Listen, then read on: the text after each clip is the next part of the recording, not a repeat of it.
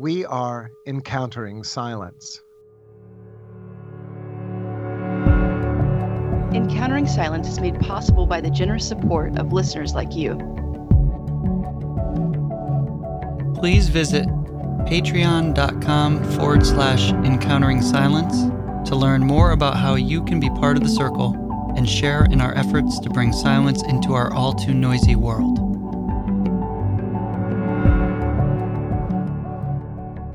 Dr. Beverly Lanzetta is a theologian, contemplative scholar, interfaith chaplain, and teacher of new traditions of contemplative wisdom. She is the author of numerous books on emerging universal spirituality and new monasticism, including Radical Wisdom: A Feminist Mystical Theology, Emerging Heart: Global Spirituality and the Sacred, 9 Jewels of Night, One Soul's Journey into God, The Monk Within, Embracing a Sacred Way of Life, Foundations in Spiritual Direction, Sharing the Sacred Across Traditions, and most recently, A New Silence, Spiritual Practices and Formation for the Monk Within. Her work is dedicated to a vision of theological openness and spiritual nonviolence, and has won praise for its wisdom, eloquence, and mystical insight. Her voice is a significant contribution to what theologian Ursula King has called a feminine mystical way for the 21st century. Dr. Lanzetta is also a vowed monk of peace living in the world, who has formed a community of new monks, single, married, partnered, celibate, dedicated to the universal mystical heart and to the spirituality of nonviolence. She mentors people who seek a deeper contemplative commitment and who wish to make personal monastic vows. She has taught theology at Villanova University, Prescott College, and Grinnell College. Dr. Beverly Lanzetta, welcome to Encountering Silence. Thank you. Thank you for that introduction, Carl. It's nice to be here with all of you. So we typically like to begin our conversations by asking our guests, so asking you, about your relationship with silence. Has there been a special or particular time in your life when you had a meaningful encounter with silence?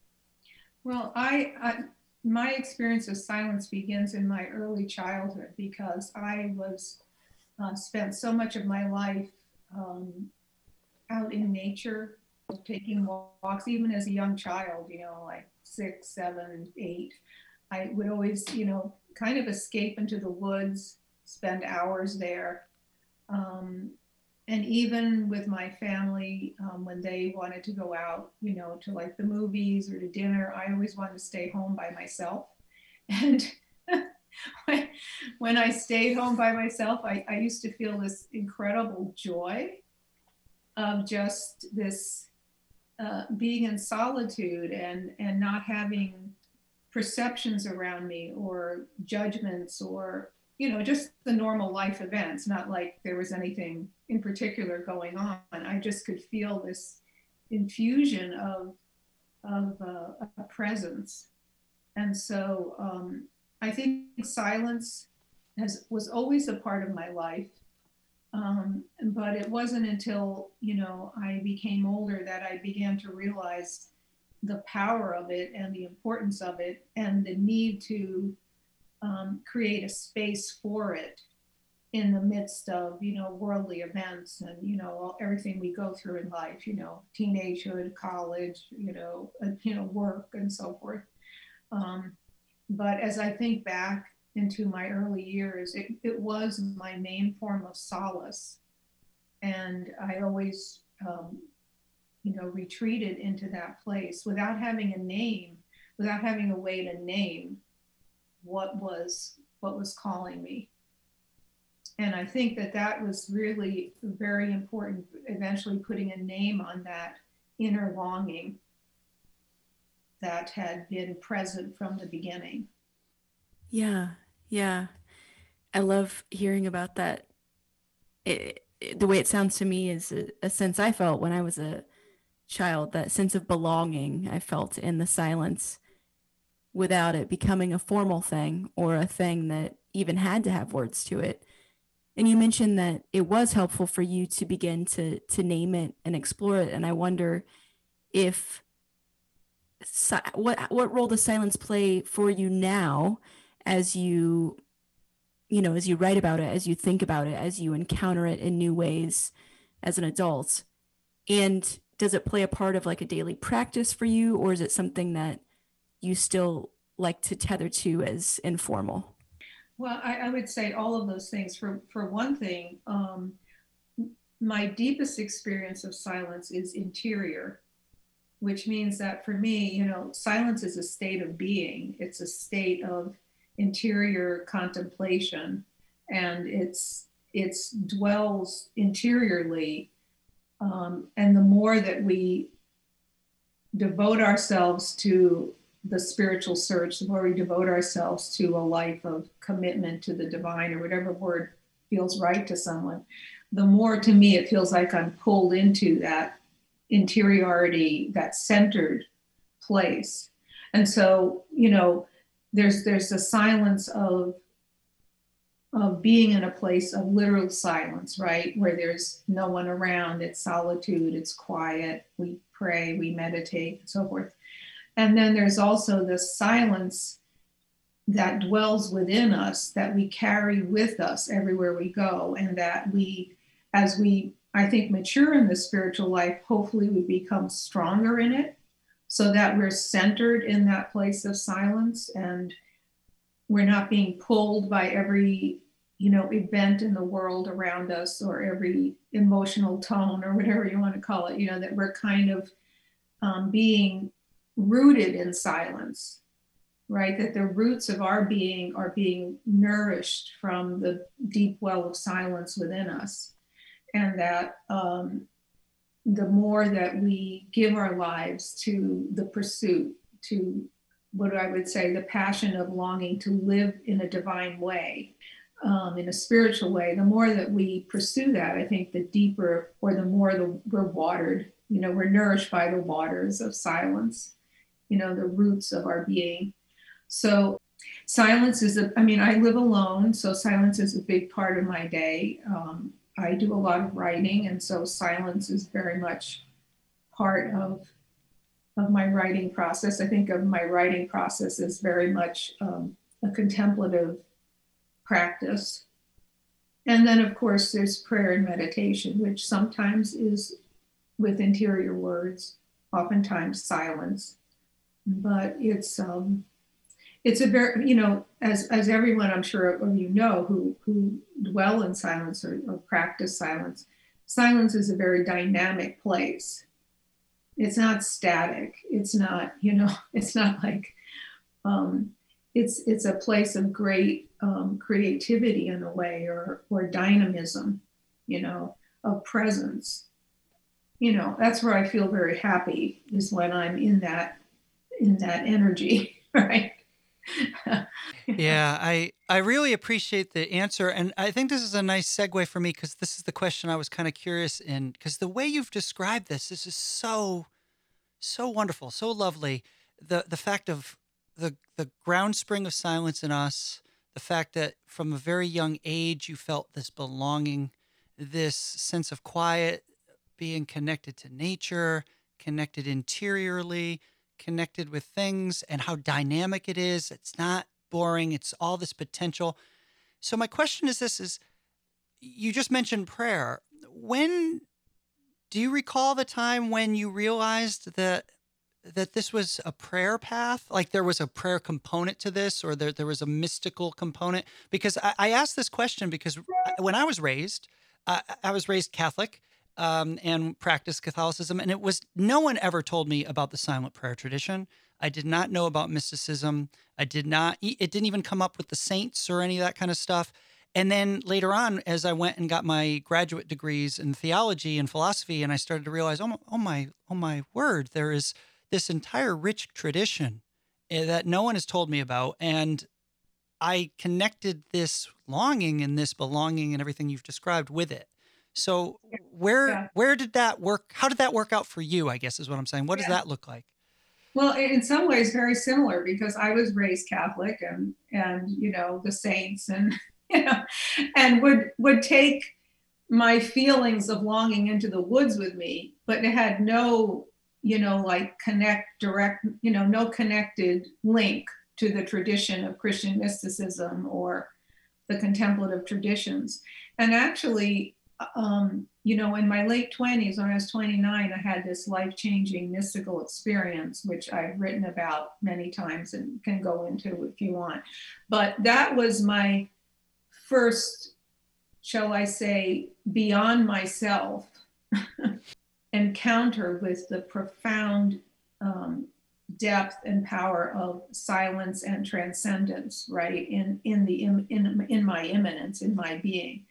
And after that, between that period and when I went to get my doctorate in Fordham, which is a couple of years, I discovered Thomas Merton, which you would think, how come I didn't know Thomas Merton, right? Well, you know, we didn't, right? I mean, we didn't learn about it in Sunday school or whatever. So it was in reading Merton that I began to, I remember reading something about him and going, oh my gosh, I'm a monk, you know? I was like, I'm a monk, what, you know?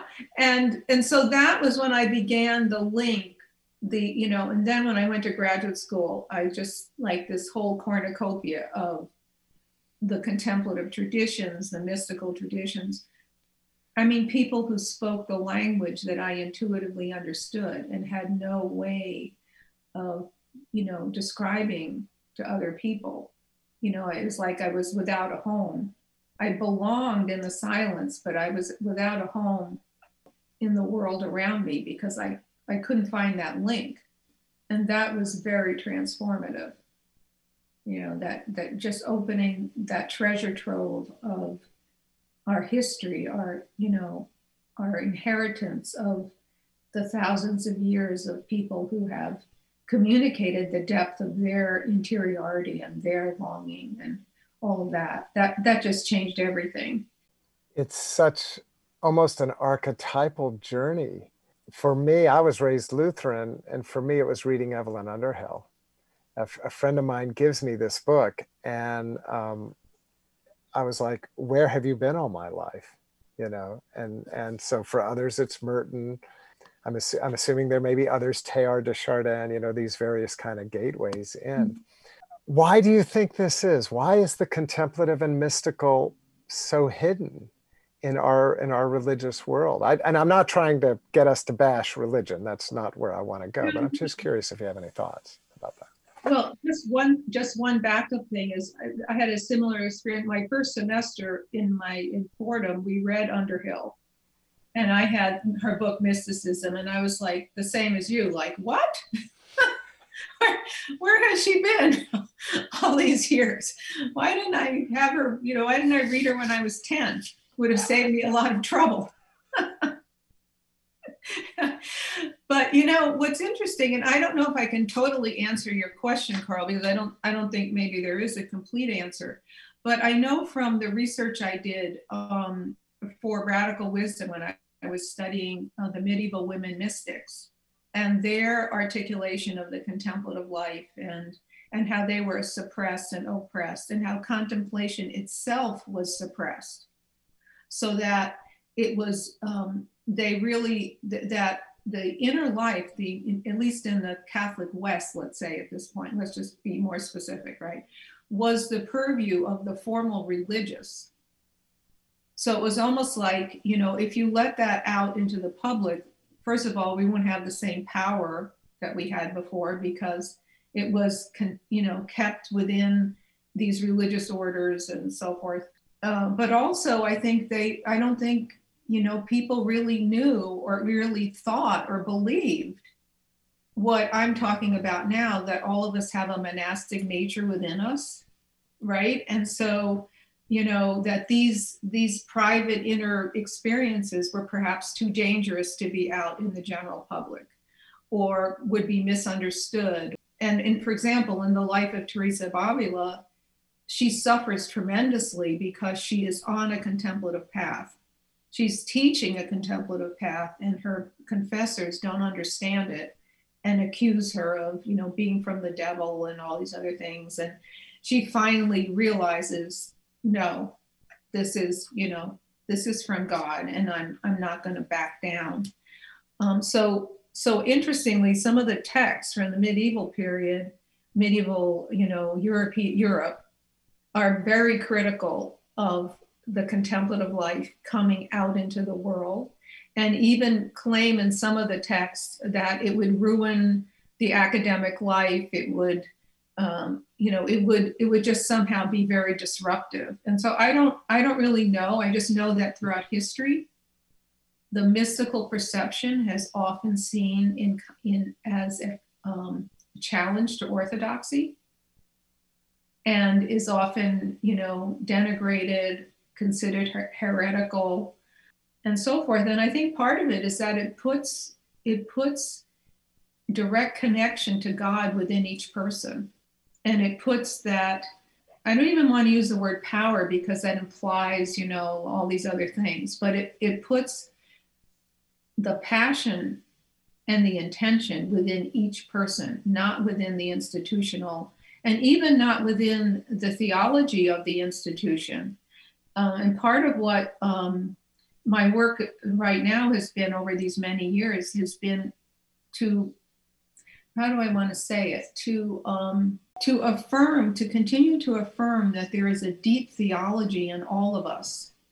That it is actually I would call it pre-traditional, if you want to call it that, not pre-religious, like you say, like we're putting down religion or something, because there's great beauty and benefit in all of our religious traditions and in our wisdom and so forth. But there's also something deeper. And, you know, and so that I kind of call it like, yeah, a kind of interior theology, an interior path to the divine, that is intrinsic in us, and within which we can add religious language or whatever, you know, theological language, but it actually predates it, or it's more prior, more organic. And I feel that a lot of people are touching that now, and they don't quite know how to integrate it with when it diverges from an orthodoxy or when it coincides. And so I think a lot of the mystics on some level had touched that. I don't know, this is my theory of the moment, but I like it. It also makes sense exactly with what you've described for us today, is this journey of you discovering when you're young, that, hey, there's this open belonging, there's this space, this, you know, and again, the words just fail us here, but there is this other primal thing here, this first thing, as you were describing, before anything else. It's an antecedent. Before you start adding any of the other language, or you start educating it, or you start adding a theology, or whatever you're doing to it. And again, not to bash, but just the moment before, right? And you're kind of, I love the way you describe this. It's very helpful. I think the world needs this work of telling us, hey, there is this main component. I don't know why our culture doesn't talk about, but hey, did you know that you're silence? Did you know that you swim in silence? Did you not notice it? Did you know, like, it's like we're not told to notice it. And you're kind of describing that it's like, hey, everybody, this isn't just to lock it away somewhere. This isn't some elite kind of thing. This is what it means to be a human being, what it means to exist, is to have, to be in this circle. You're in other circles too, words and other things too, but this is one of those circles, and we're not talking about it. And that's what you seem to be. I mean, I could be wrong, but that's what it sounds like, what you just said to me. No, absolutely. And what's interesting about the way you describe it, Kevin, is, in, let's say, swimming in silence, the word you use, the silence is not contentless, right? It's right. Dynamic. It's like, right. It gives us permission to co-create, right? To co-create, you know, new insight, or new ways of looking at the world. that come out of that ocean of silence or whatever, right? Right. And that's where I think it's so dynamic and hopeful that what happens when we go beneath the stories of, let's say, the fall of humanity or being born into sin or karma, whatever thing we carry with our traditions. What if we go, below that or, where the root comes up? What happens then? And so in, I think it's in the Monk Within book, I can't remember, but I've given talks before on what I call in the beginning, like that moment of quickening before it's formed, right? And when we're in that moment of quickening, we are literally co-creating with the presence, and so I think it's a very liberating potential. People fear it, I think, at times to go. And I think that's why at times the question Carl asked, that mysticism sometimes through history has been, considered dangerous. But it's also a very liberating potential. And I think offers great hope for the future. So I want to move just a little bit of a direction and talk about your recent book, A New Silence. And in that book, you offer a rule of life, which you title a rule of living conduct. Mm-hmm. And I was struck by everything, all the rules on that list, of course. One I really want to focus on or just bring up and read is rule number 5. Be attuned to the splendor of creation and the gentle web of existence. Celebrate embodiment. Actively work both within yourself and in the world to make the holy manifest. And just each one of those words, I mean, we could unpack for an hour. So one I really want to hone in on is, this idea, this notion of embodiment, which I was kind of hearing in that conversation about mysticism, right? Mm-hmm. This birthing place of the fullness of the encounter, in our bodies, in our minds, in our hearts, in our spirit.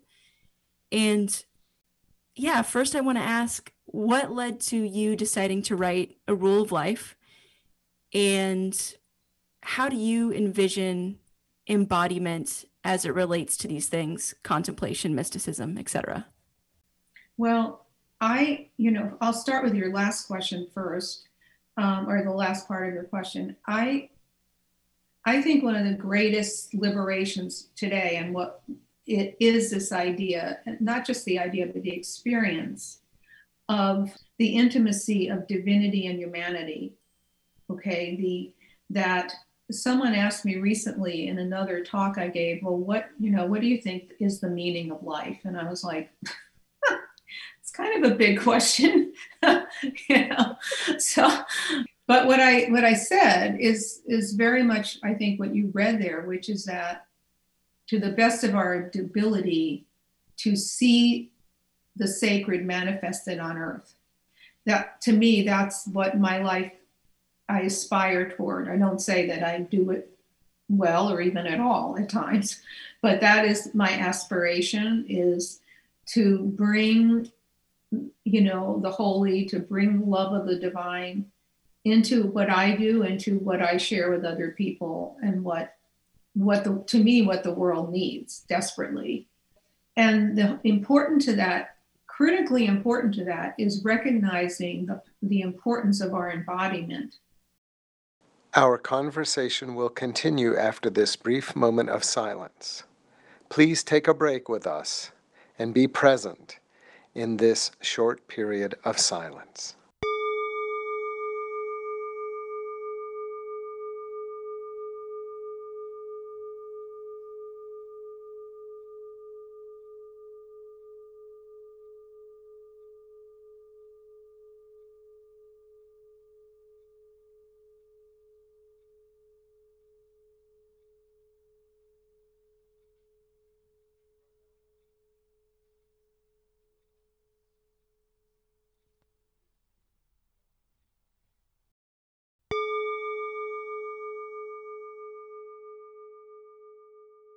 So people just, we still carry, and maybe I'll only speak for the West because I don't, you know, I didn't grow up in the East, but I'm sure there's elements of this in Eastern religions as well.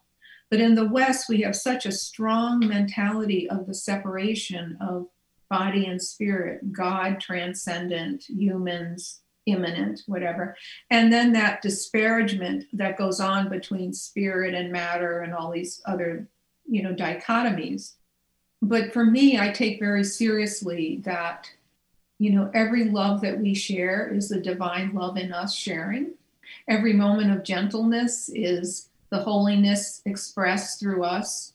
Humility, compassion, all the things that we associate with God or the holy, those are being expressed through us to the extent that we are capable and to the level at which we desire.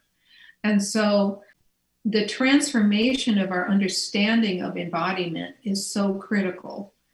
And the what I call a theology of intimacy is so much a part of that, that our task in a way, at this time in history, is to understand the spirituality in everything, right? And so that's part of the A New Silence book, is this idea that, you know, our relations with our children, our relations with our partners, with work, you know, what we eat, what we do, you know, all that is around us is the potential.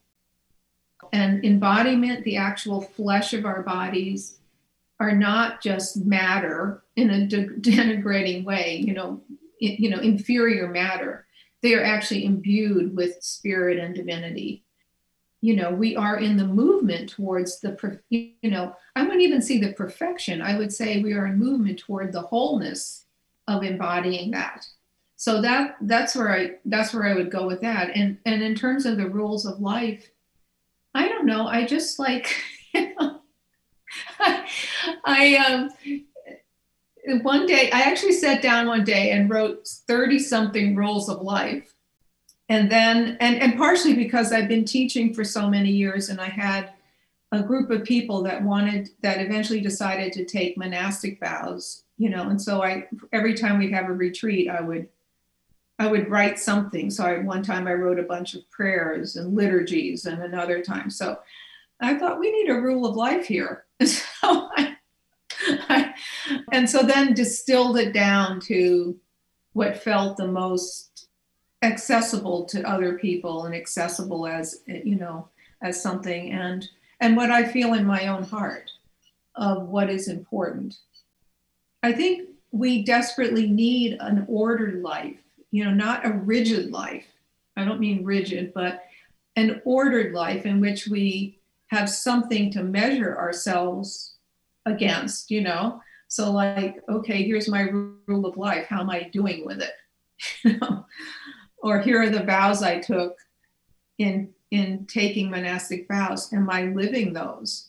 What you're saying is so clarifying for me. The way you articulate this is so helpful and useful. I can't help but think, you know, we always bring, everybody brings their own experience to the table when you're trying to think through things and stuff. And as I'm hearing, we're part of this conversation. I'm teaching a class right now at the university and with undergrads, and it's a theology class, and we're doing a lot of theology and philosophy and embodiment stuff. And what I hear you saying, and you pushed me here, maybe I was going there anywhere, but I'm going to thank you for pushing me here, is I hear the way you articulating that we need to clarify the language that has been handed to us, that you know, you went to say perfection, and you're like, well, I don't mean perfection, I mean something like wholeness. And we could probably argue that maybe that's what the word originally meant in Greek or Hebrew or something, like telos.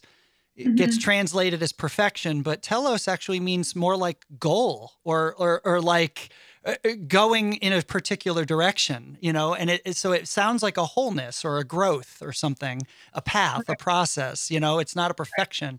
And it's fascinating to hear you say those kinds of things. And then to say embodiment, you know, to answer Cassidy's question and this rule of life and this sense of an embodiment, that if we can take something and embody it, so we imagine it, we body it forth. You make it real. You make it come into existence. You say yes to the moment, and you allow it to flow through you. You don't. Right. It's not you, but it's not you either. And so can you say yes and swim and allow and participate and engage and add your voice and add your component, but also allow this other thing? So you're just connecting these dots for me. I don't really even have a question other than, I guess this is more of a comment of like, thank you for the work, because I think what's so hard is we've adapted or inherited, I should say, 2,000 years in the West of language that is very dualistic and static and deadening. And it makes it sound like bodies don't matter, and it makes it sound like other things, when that probably was a really bad take on this dynamic process that you're unpacking for us here. Right. Yeah, that's so interesting, Kevin. Yeah, I agree. I mean, the word I use, what I think is so important is I talk about it as an unsaying. We need to unsay so much of what has been said, and we really need to actually define or redefine what has been said, right? In a way that makes sense for today, you know, and that is so important to the future, that, you know, theology and the in the mystical life has so much to contribute to the world today, but it is so, it, you know, the way religion has been out in the public sphere lately, people are not interested in the language of the spirit or the deep theological thinking that feeds us. Like, there's a nourishing that's going on when we speak at these deep levels. Without unpacking these, you know, or unsaying these thousands of years of impressions, we're not really free. And so, you know, giving ourselves permission to do that is so important. But I think like we talked about earlier, people sometimes are afraid. They get fearful of, you know, unsaying, so to speak, you know.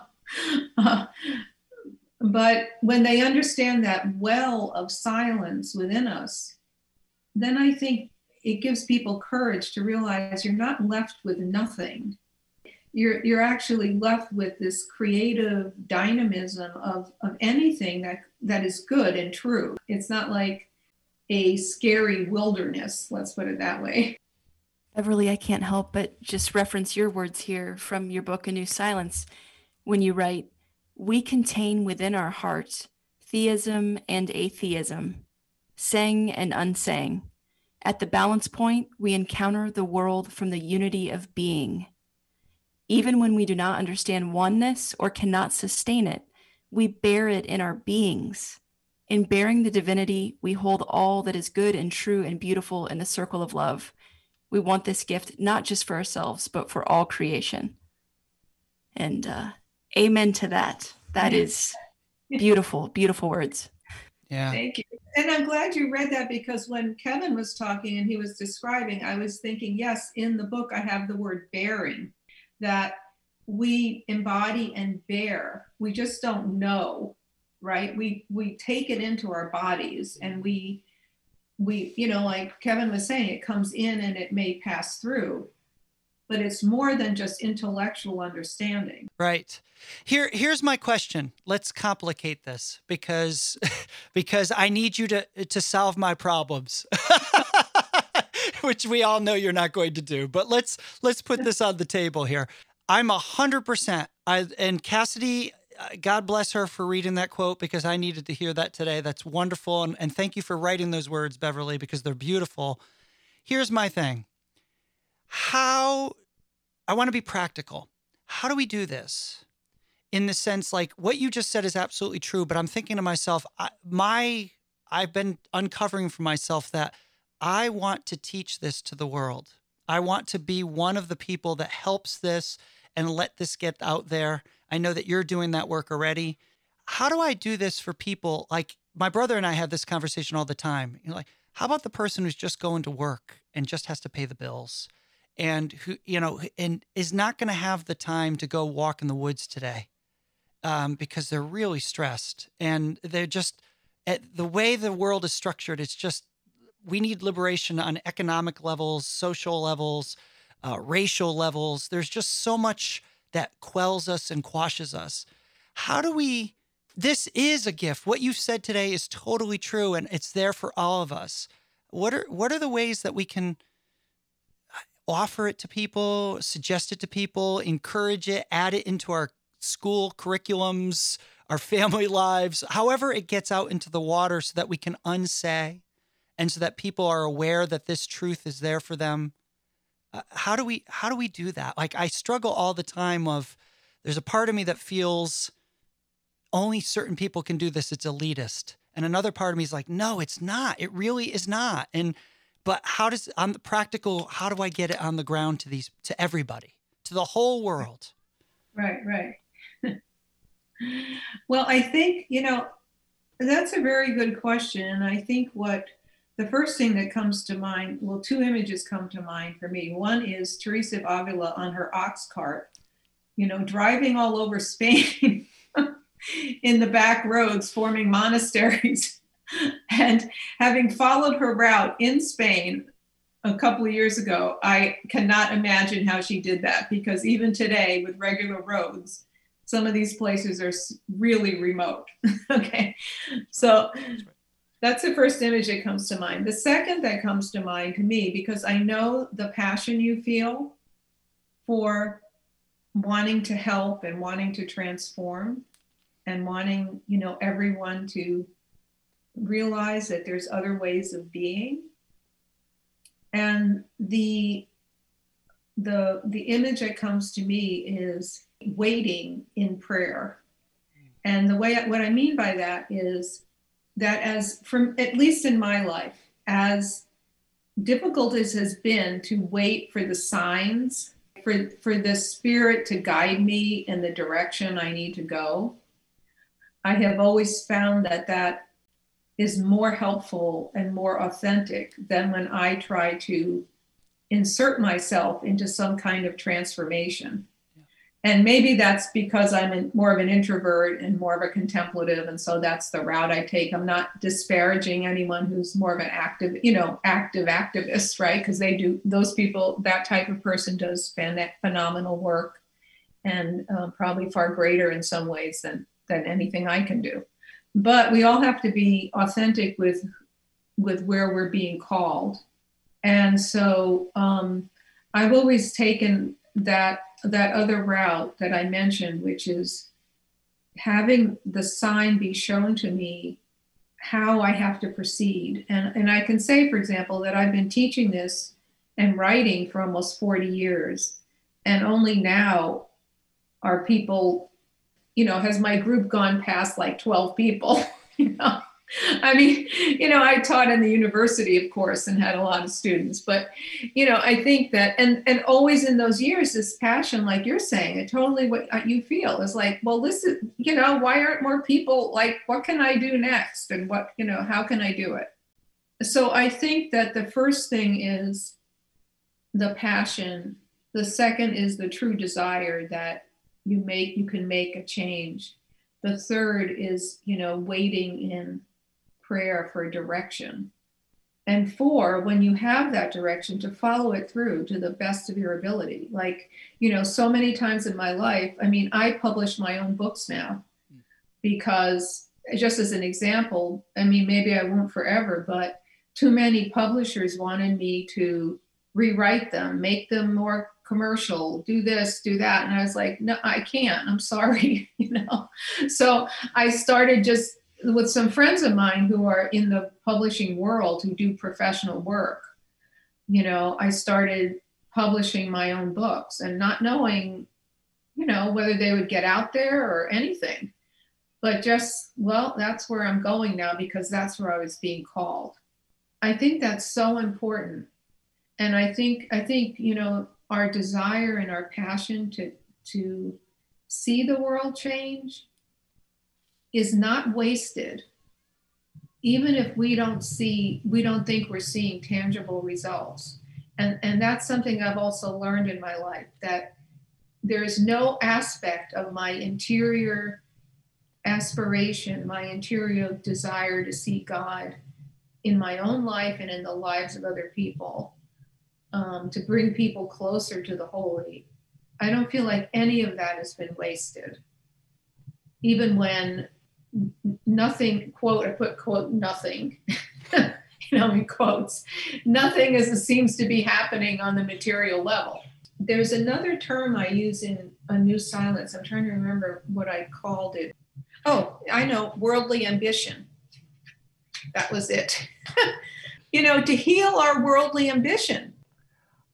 I think it's wonderful that you forget worldly ambition. I see grace written all over that. I was like, what's the word? That's the word. That's great.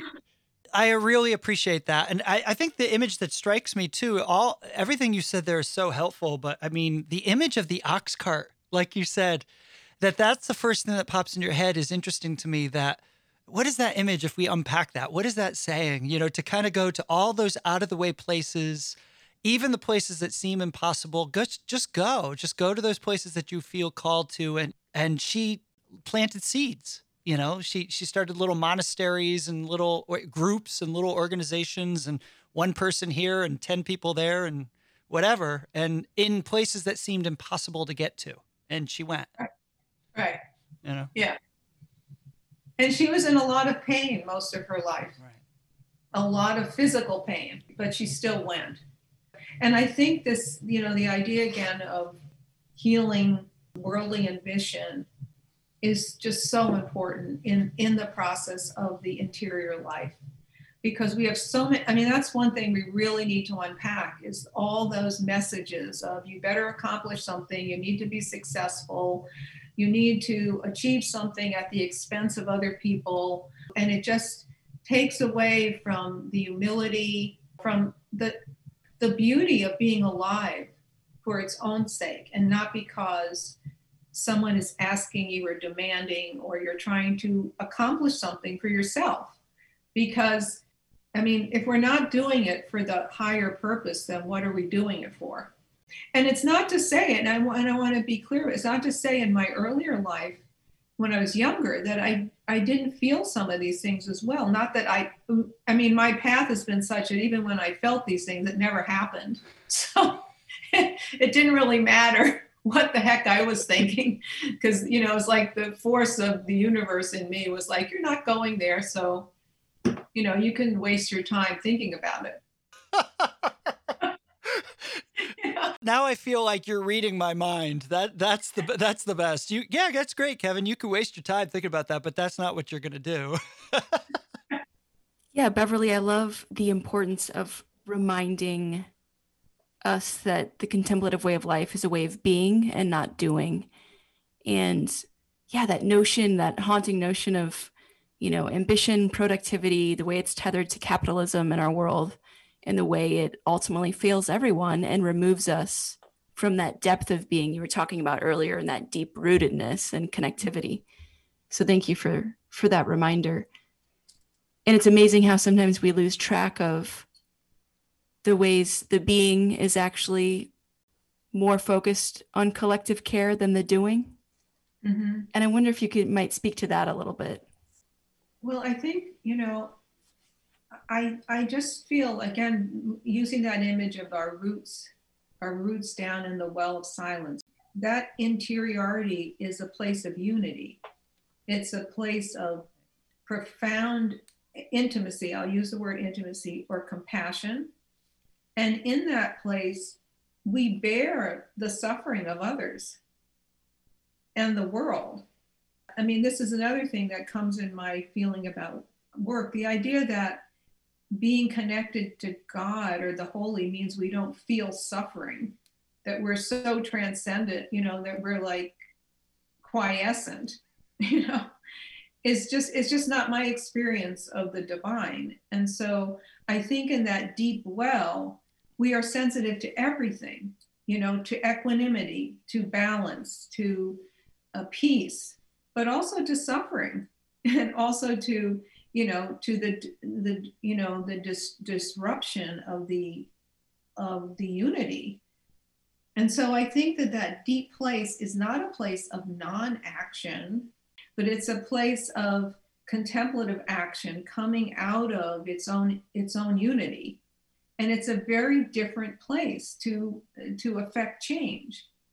And, you know, I think quite misunderstood in the world, and those people who have affected change from that place are often misunderstood. But some of the greatest changes have come from the interior unity. So that's, I think that's, yeah.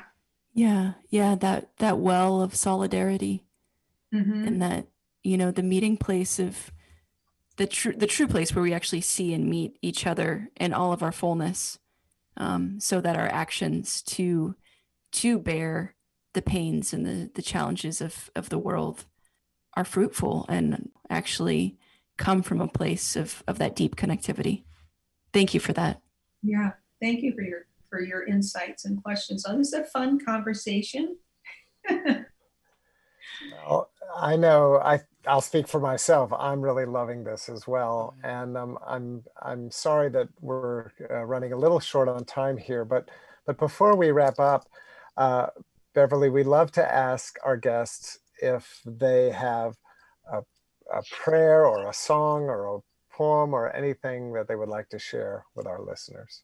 Yeah, thank you, Carl. Yes, I will. I have written a series of prayers that I call canticles, poem prayers. And this one's called Canticle of Great Silence. In the flowering meadow, anointed by the morning dew, shyly as petals turn towards sun, you beckon. Shall I follow great silence? Shall I abandon the noise and the need for the longing within? You know me, I rejoice in solitude. I am sustained by emptiness. Nothing else holds. Why am I not content with the marking of time? Why do I resist the kiss of possession? You beckon, and I cannot say no. You betroth me, great silence. Now I am never alone. Amen.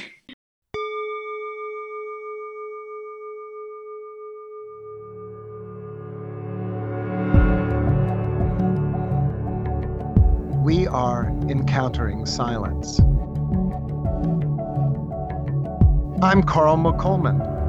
To learn more about me, please visit carlmccoleman.com. I'm Cassidy Hall. Find out about my work at CassidyHall.com. I'm Kevin Johnson. My current website is KevinMichaelJohnson.com. Please visit the podcast's website at EncounteringSilence.com, where you can learn more about each of our episodes and find links to purchase books and other resources we discuss on the podcast. When you make a purchase through a link we provide, the podcast receives a small affiliate commission from Amazon.com. Thank you for doing so. Please also visit patreon.com/Encountering Silence to learn more about how you can be part of our circle of supporters and share in our efforts to bring meaningful conversations about silence to our all too noisy world. Thank you.